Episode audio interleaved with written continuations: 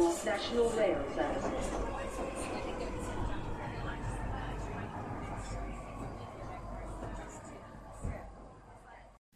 Bine ai revenit în stația Londra. Eu sunt Manuel Cheța de la manuelcheța.com și tu asculti podcastul Un român în Londra.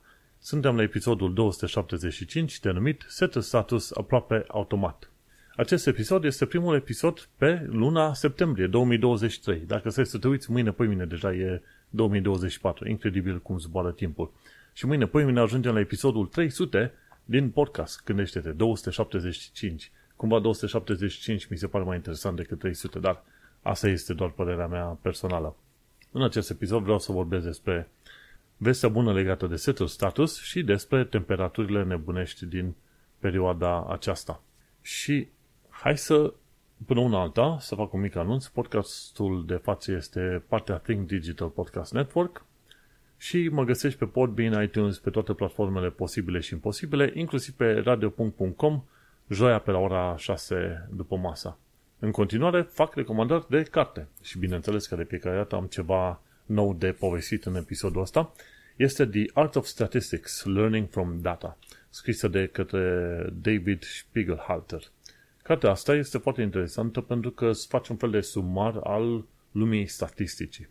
Și atunci, acolo îți povestește despre randomized control trials, cum să faci teste în asta randomizate, experimente, sau dacă nu ai acces la experimente, cum să faci uh, observații și modul în care îți alegi un, uh, să zicem, îți alegi data, obi- uh, cantitatea de informații, cum să ai un sample data ca să aproximezi un target population, de exemplu.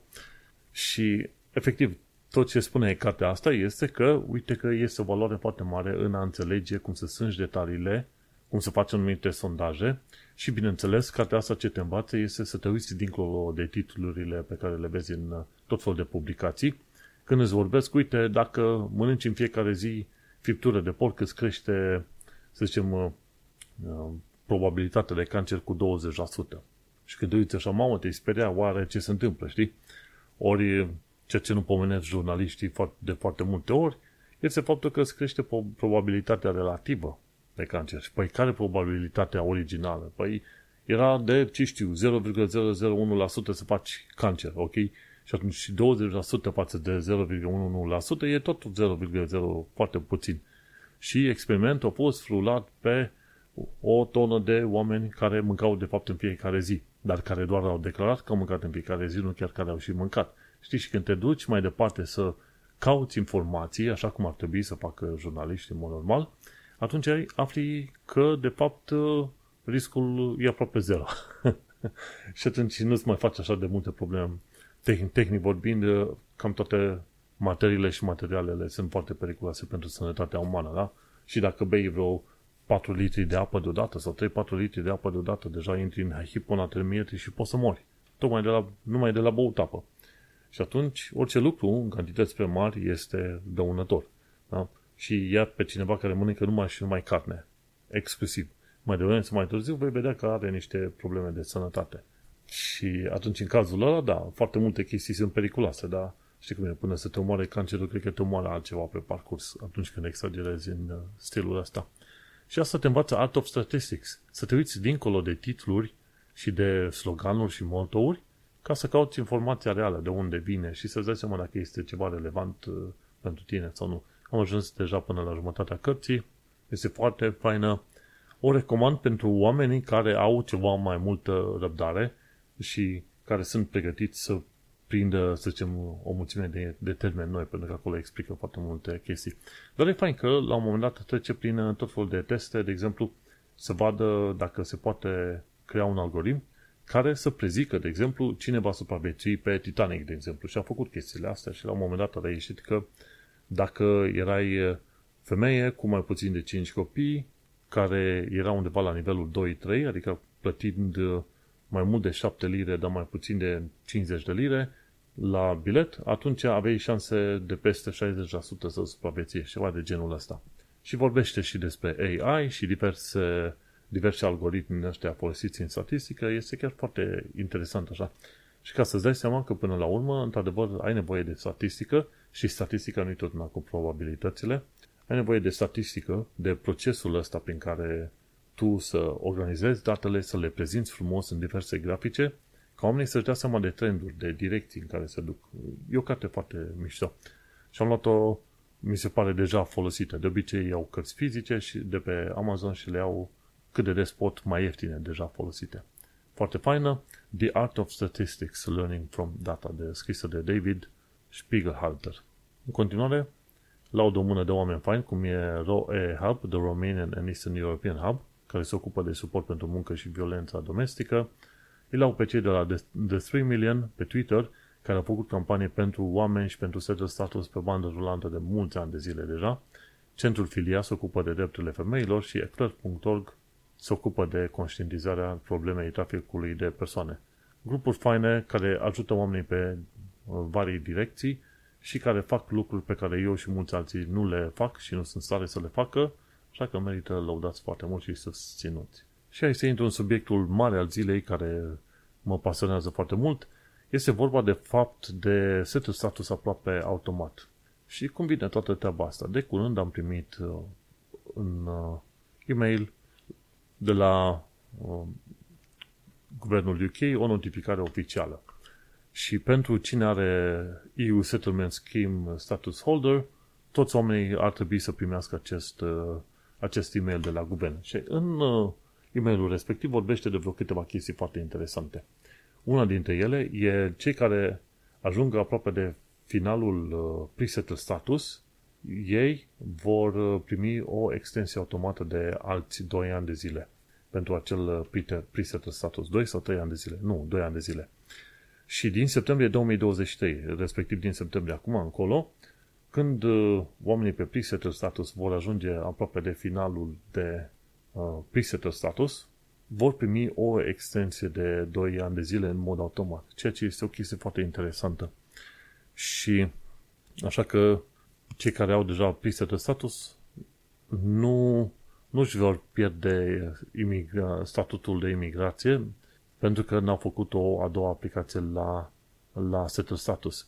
Și cred că ți aduce aminte când am vorbit în podcastul ăsta cu multe luni legat de faptul că Home Office a fost dați în judecată pe chestia că cei care sunt pe presettled status erau obligați să mai facă încă o cerere să treacă de la presettled la settled status. Știi? Foarte interesantă chestia.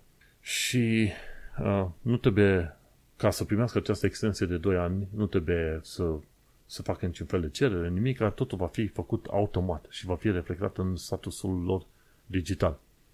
Și interesantă chestie, dacă ești pe presetul status și poți aplica deja pentru setul status, de ce nu poți să aplici oricând vrei tu de acolo?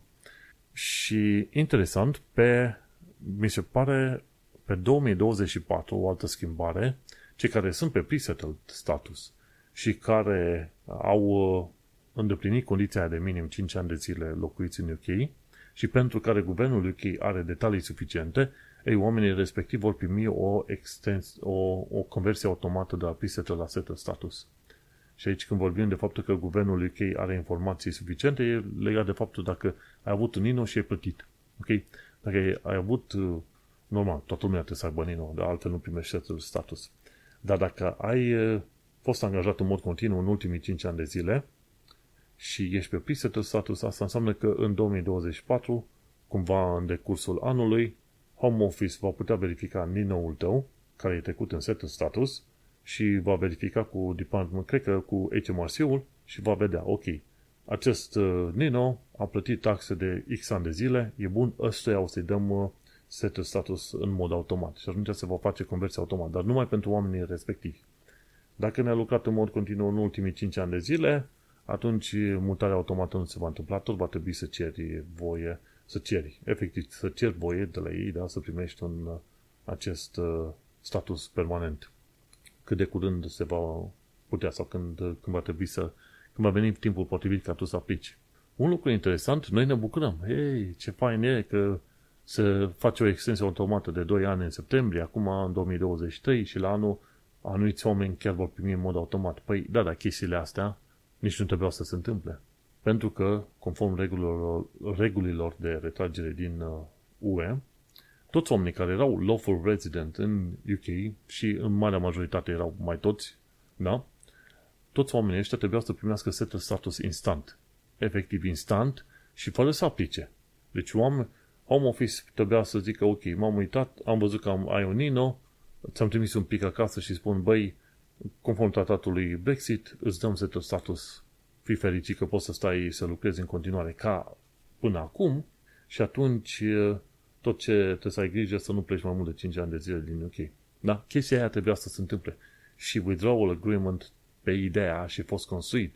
Băi, dacă oamenii aveau înainte intenția de a, de a sta ca rezidenți în UK și așteptarea lor era că vor continua să stea ca rezidenți, așa cum se întâmplă prin Uniunea Europeană acum, atunci statutul ăla în uh, cadrul legislației UK trebuia să reflecte așteptările și chestiunile astea.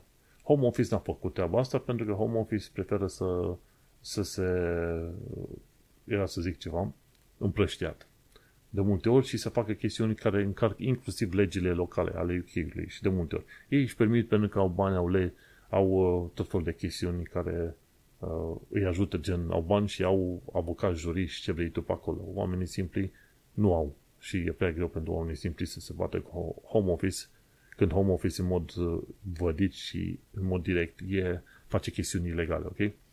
Și atunci home office a încălcat în picioare a călcat în picioare withdrawal agreement și atunci a obligat pe oameni să facă tot felul de pași ăștia. Să aplice pentru pre-settle status și în plus. Nu trebuia să existe ideea de pre-settle sau settle status. Dacă tot îi puneau pe oamenii să aplice, măcar trebuia să le dea settle status din prima. Și chestia asta a dus la niște situații de alea aberante în care tot felul de europeni care locuiau în UK de mulți, mulți ani de zile au, n-au primit nici măcar pre-settle status, pentru că nu se găseau suficient de multe dovezi că erau rezidenți, uh, lawful resident pe ultimii 5 ani de zile. Orice ce erau prostii, erau la un moment dat pensionari care stătuseră în UK de vreo 40-50 de ani de zile. Și au fost, uh, așa, luați pe, pe neașteptate de problemele astea generate de, chiar de către home office.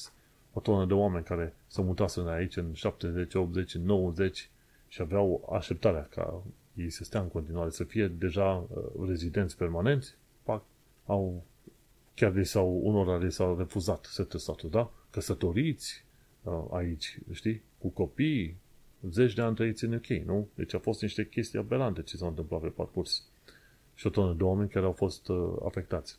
Chestii de genul nu trebuia să se întâmple dacă să respecta intenția withdrawal agreement care să zică cine e rezident primește setul status automat, automat și mergem pe mai departe. Dar nu, home office au vrut să facă ei pe niznaia. Deci în frunte cu Boris Johnson, bineînțeles. Și vezi, a adăugat o tonă de durere și bătăi de cap pentru foarte, foarte mulți oameni pe parcurs. Tocmai de aceea, sfatul general este să, unu, cu prima ocazie cu care îți poți lua setul status, ia setul status cu prima ocazie cu care poți, în care poți aplica la cetățenie, aplica la cetățenie, nu sta. Deci, asta e clar, una la mână. Și a doua la mână, întotdeauna să ai acte la mână. Băi, am plătit impozite pe acolo, am avut uh, contacte de muncă, am avut contacte de închiriere. Să le ai toate chestiile astea pregătite întotdeauna departe în format fizic. Dacă e și PDF-ul, cu atât mai bine. Să le ai și PDF, să le poți da repede un share când ai nevoie. Dar uh, pentru cei mai mulți oameni, când vor fi în UK, un cont bancar vor avea, Nino vor avea, vor uh, avea contact de muncă pe undeva, un contact de închiriere vor avea și, bineînțeles, uh, council tax va fi plătit. Deci dacă ai măcar chestiile astea puse deoparte și uh, într-un folder sau ce vrei tu pe acolo, s-ar trebui, va trebui să le ții cu tine oriunde te duci, forever and ever, da? Gândește-te, au venit aici în UK oamenii în anii 80, 90, în așteptarea că lucrurile vor fi la fel, da? Cine credea în anii 90 că până la urmă UK în 2020 va ieși din uh, Uniunea Europeană, da? Deci după cât? 90, 2000, 2000, 2010, 2010, deci 20 și ceva de ani de zile la distanță, gata, lucrurile se vor schimba poate chiar radical. Nimeni nu știa treaba asta.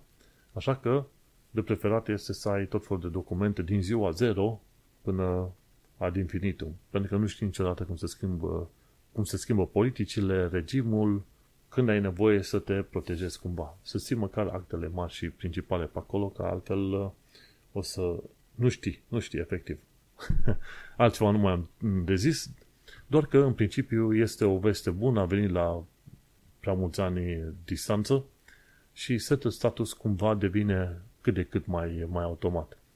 Probabil și-au dat seama și cei de la home office că sunt încă foarte multe cazuri de verificat și au zis, știi ce, ha, e hai, facem niște chestii automate, le spunem că suntem noi buni cu inimă mare și că de am făcut chestiile automate și pe mergem pe mai departe. În, în pofida faptului că cred că era vorba de zeci de mii de cazuri care încă trebuiau evaluate.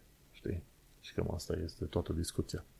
Și cam atât avem de, am avut de spus despre statul, uh, statusul ăsta settled automat.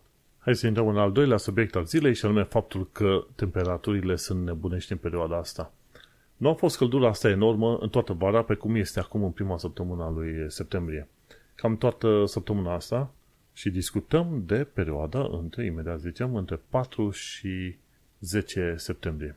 Temperaturi de aproximativ 30 sau 30 plus. Incredibil. Chiar nu mă așteptam să fie așa de cald în perioada asta altă. Dar uite-te, 30-30 plus. Uh, astăzi a fost 30 și ceva. Miercuri, mâine, 31 de grade. 30 joi, 30 vineri, sâmbătă 30, duminică 30. E nebunie totală. Așa ceva n-am mai văzut de foarte mult timp, respectiv de anul trecut când au fost incendiile alea în estul Londrei și au ars câteva zeci de case. O noutate, așa ceva nu se mai întâmplase de mult timp în Londra. Și oamenii care au aer condiționat, e bine, vor trebui să folosească din plin pentru că este durere mare. Iar noaptea coboară până la 15 grade, 17 grade, e chiar incredibil. 17 grade e cam temperatură răcuroasă, dar nu foarte. și e, e ok să dormi pe temperatura aia la 17 grade. Nu mă așteptam așa temperaturi de mari să fie chiar în septembrie, ca să zicem așa. E un fel de ultimă stigare.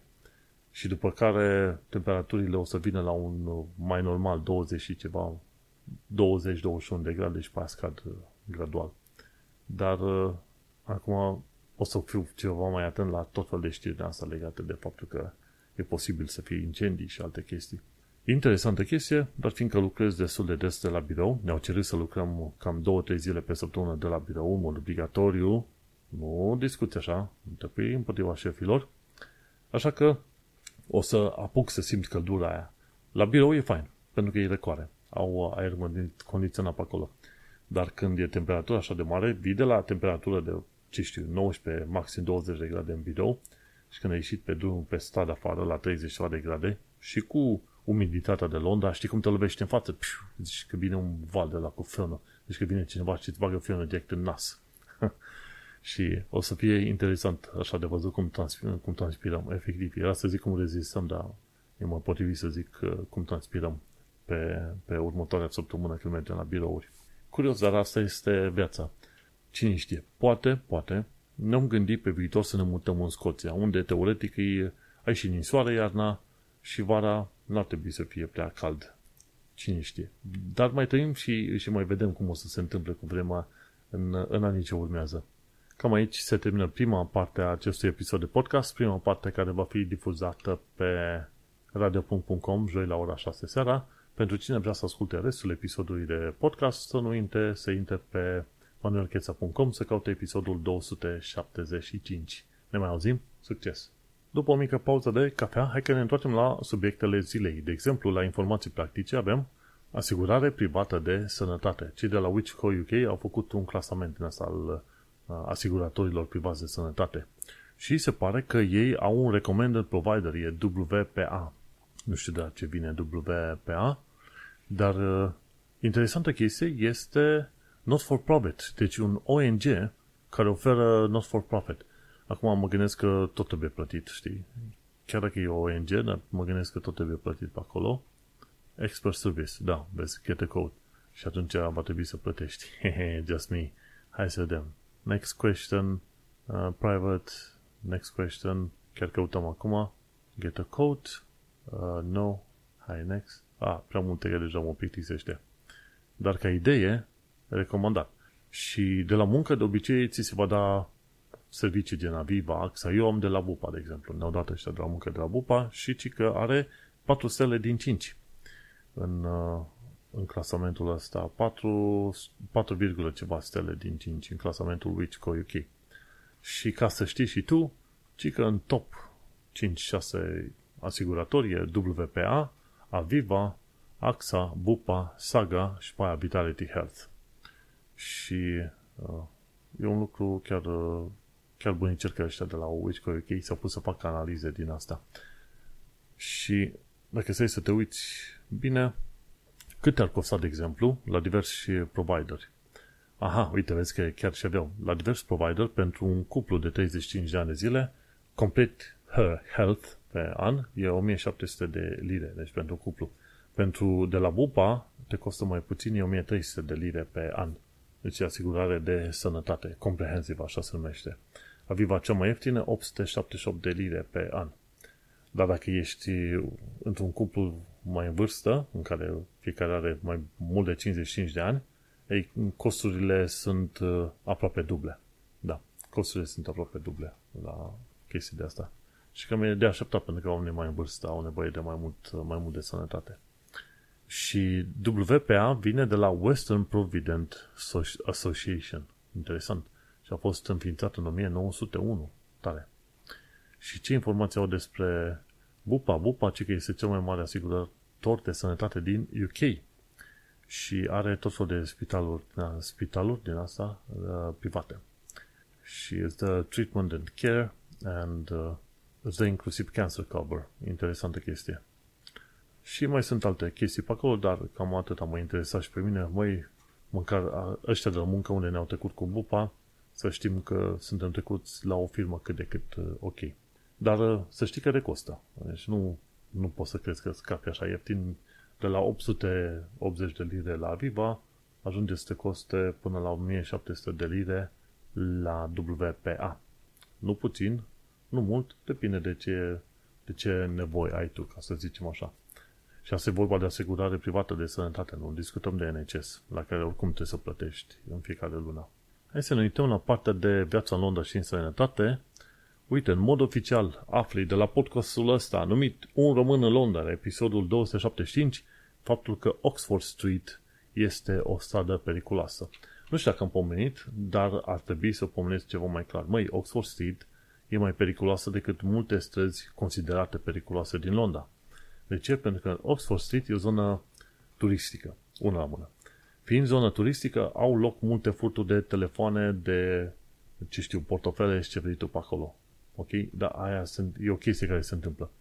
O altă chestie care se întâmplă pe acolo, pe Oxford Street, fiind zonă de interes, din când în când să mă gândesc niște TikToker influencer de ăștia plăști, care le cer urmași, urmăritorilor lor să se ducă să facă un robbery, da? sau o tâlhărie completă la nu știu ce magazin de pe acolo. și vezi sute de prostani de ăștia, că altfel nu poți să-i numești, care se duc să bagă în magazin să fure pe oană rulantă. Nebunie. Bun. Oxford Street e o stradă periculoasă și pentru că, din când în când, au loc acolo jafuri în uh, ziua mare. Dacă umblă cineva cu chestiuni foarte scumpe, de exemplu un Rolex, sunt situații în care uh, vor fi, nu știu, 1, 2, 3 tâlhari care vor bate pomul ăla chiar în, uh, în văzul tuturora, știi? Se fure telefon, știi? Și în anumite cazuri sunt unii care folosesc chiar cuțit și amenințări cu ciocane sau alte tâmpenii din alea, știi? Pe acolo.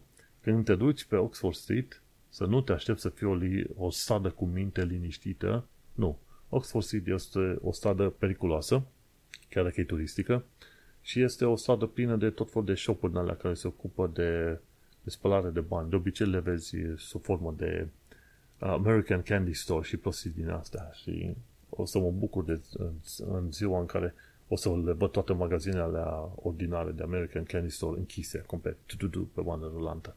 Și aia zic, ai auzit de la mine, Oxford Street e stradă periculoasă, în principiu, cam pe nimeni, nicăieri pe Londra, nu, nu e ok să umbli cu chestiuni foarte scumpe după tine, pentru că sunt șanse să fii tâlhărit, da, oriunde, dar mai mult pe Oxford Street, da? Cred că am repetat. Și o altă chestie legată de Londra, sub Tower Bridge în noiembrie. Tower Bridge, știi că are, are părțile de pod basculant. În noiembrie mi se pare că deja oamenii se pot duce să vadă bascule chambers, camerele, camerele basculelor și să fii chiar sub pod pe acolo, să vezi și cum acționează acele bascule când se ridică podul. Trebuie să fii la anumite ore. Ca să te duci acolo, uh, va trebui să plătești 75 de lire pe adult e un tur, îți fac ei un tur de vreo două ore și începe la 10 jumate dimineața în weekenduri, între noiembrie și martie. și biletele trebuie luate direct la site-ul lor. E towerbridge.org.uk Deci trebuie să te duci pe towerbridge.org.uk 75 de lire pe persoană.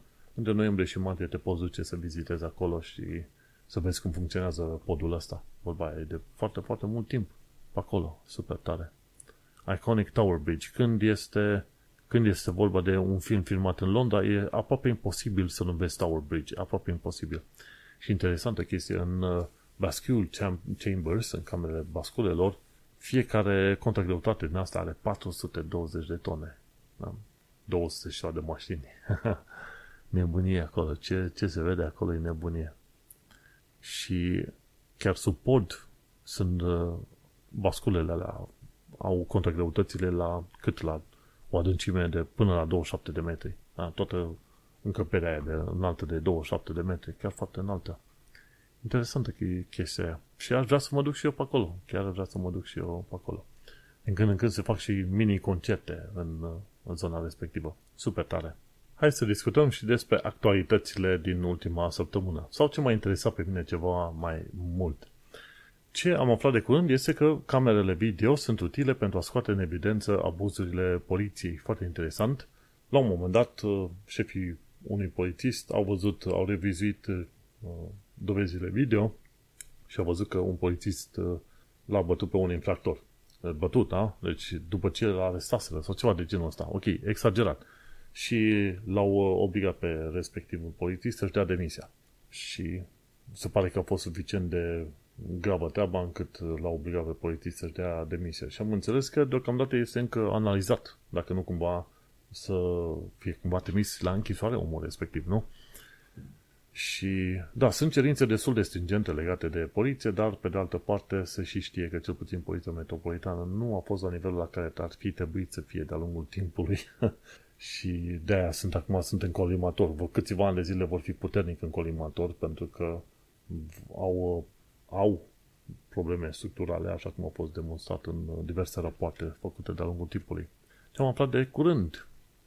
Martha's Rules, prim-ministri, pardon, ministrii vor să facă o lege nouă, ministrii fiind probabil din guvernul UK. O lege nouă ca să permită tuturor oamenilor să ceară o opinie medicală secundară.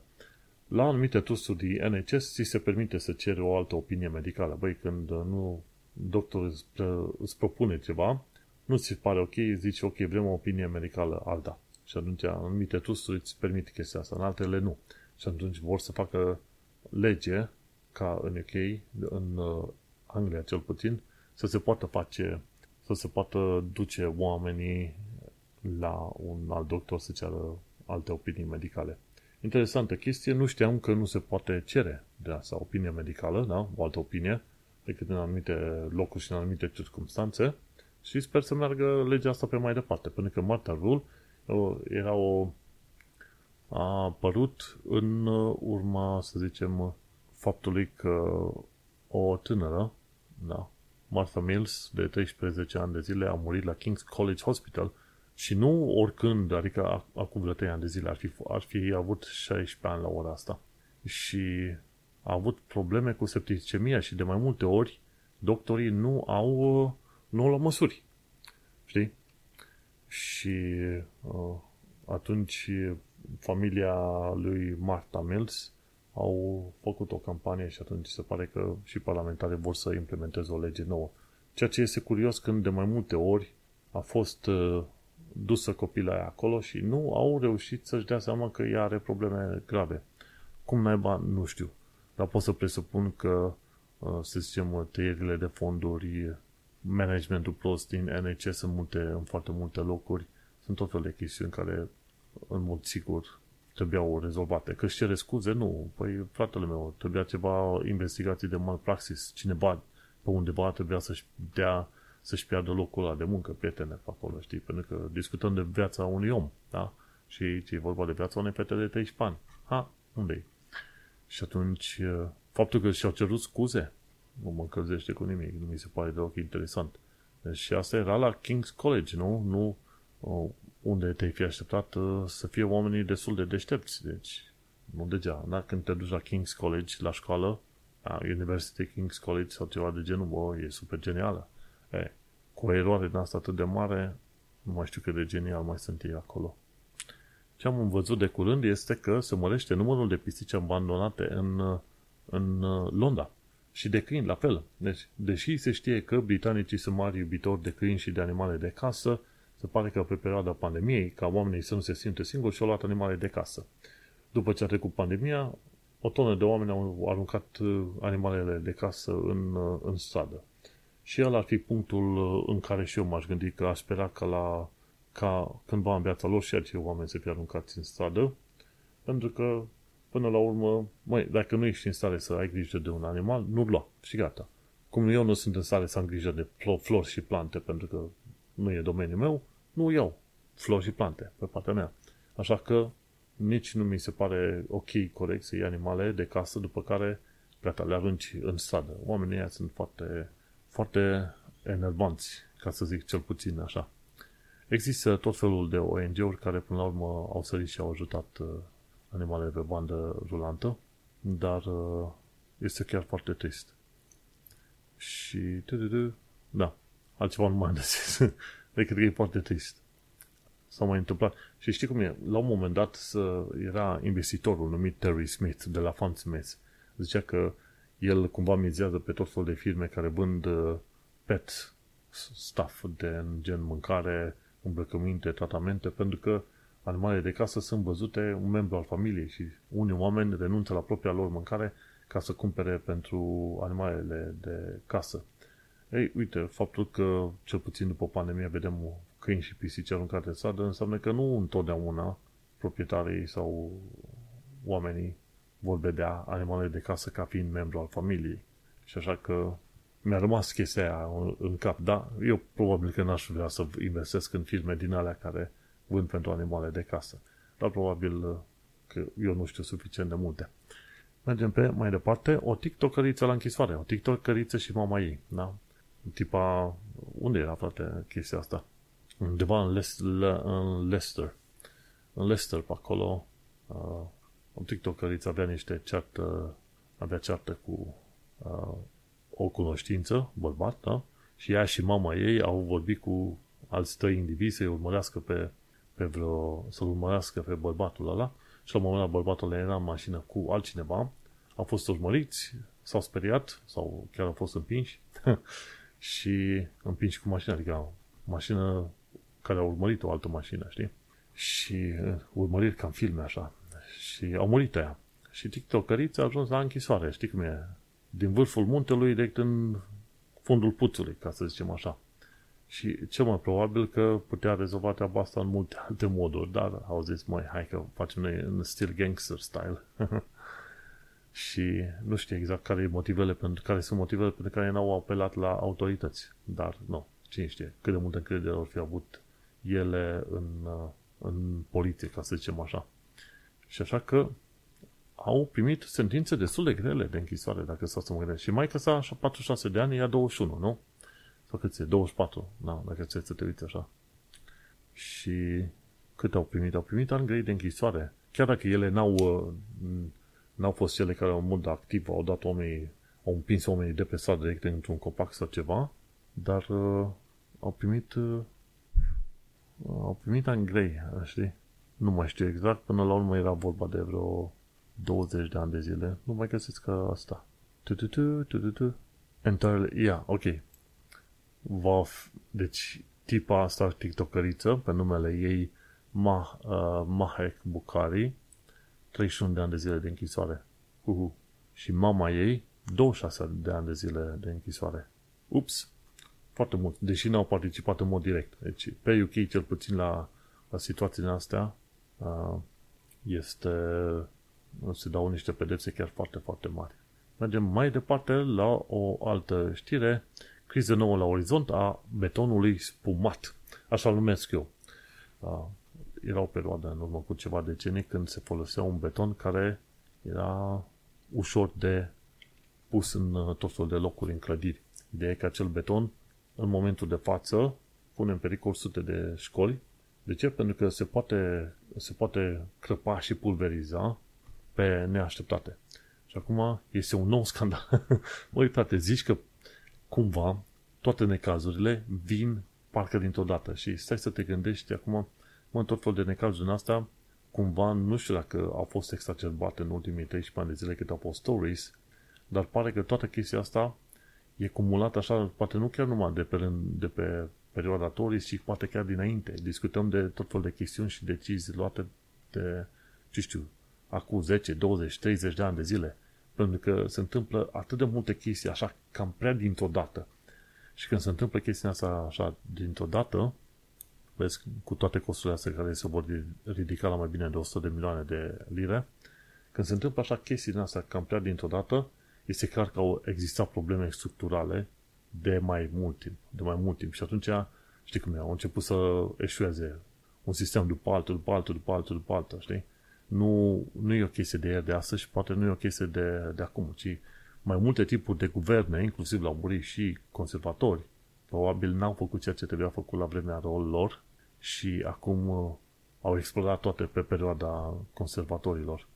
Asta nu înseamnă că nu au participat și conservatorii la dezastru din zilele noastre. Asta este altă poveste. Acum hai să mergem pe mai departe la o altă știre, chiar foarte faină și pozitivă. UK are chestii ultra moderne. Ei au creat un framework de curând numit Features Procurement Framework și un ghid. Features Procurement, asta înseamnă că e vorba de uh, folosirea unor servicii care se uită la viitor. Efectiv, încearcă să prezică tot felul de chestii, de trenduri pe viitor și atunci, prin uh, intermediul acestui framework al uh, guvernului, ți se dau niște chiduri și ți se poți să spui, ok, la ce fel de servicii poți să apelezi. De exemplu, servicii care descriu și, descriu și exprim, explică caracteristici, caracteristici ale politicilor viitoare, tot fel de probleme, descriu uh, politici care descriu cum va fi viitorul, alte tot felul de servicii care îți descriu și dezvoltă strategii de reziliență și robustitate sau ceva de genul ăsta, dacă știu să traduc în limba română cum trebuie. Tot fel de servicii legate de modul în care viitorul ar putea funcționa. Efectiv, se gândesc la, la viitor și ce fel de sisteme și dispozitive, politici, reguli pot să inventeze în tot fel de situații. Ceea ce este foarte interesant, pentru că, până la urmă, e bine să faci chestii care uh, rezolvă problemele de astăzi, dar vrei să faci și chestii care cumva anticipează viitorul și rezolvă problemele viitorului. Și este super tare, au acest Futures uh, Framework, sunt tot fel de firme care fac parte din acest Features Framework. Una dintre ele este chiar și firma Forgefront.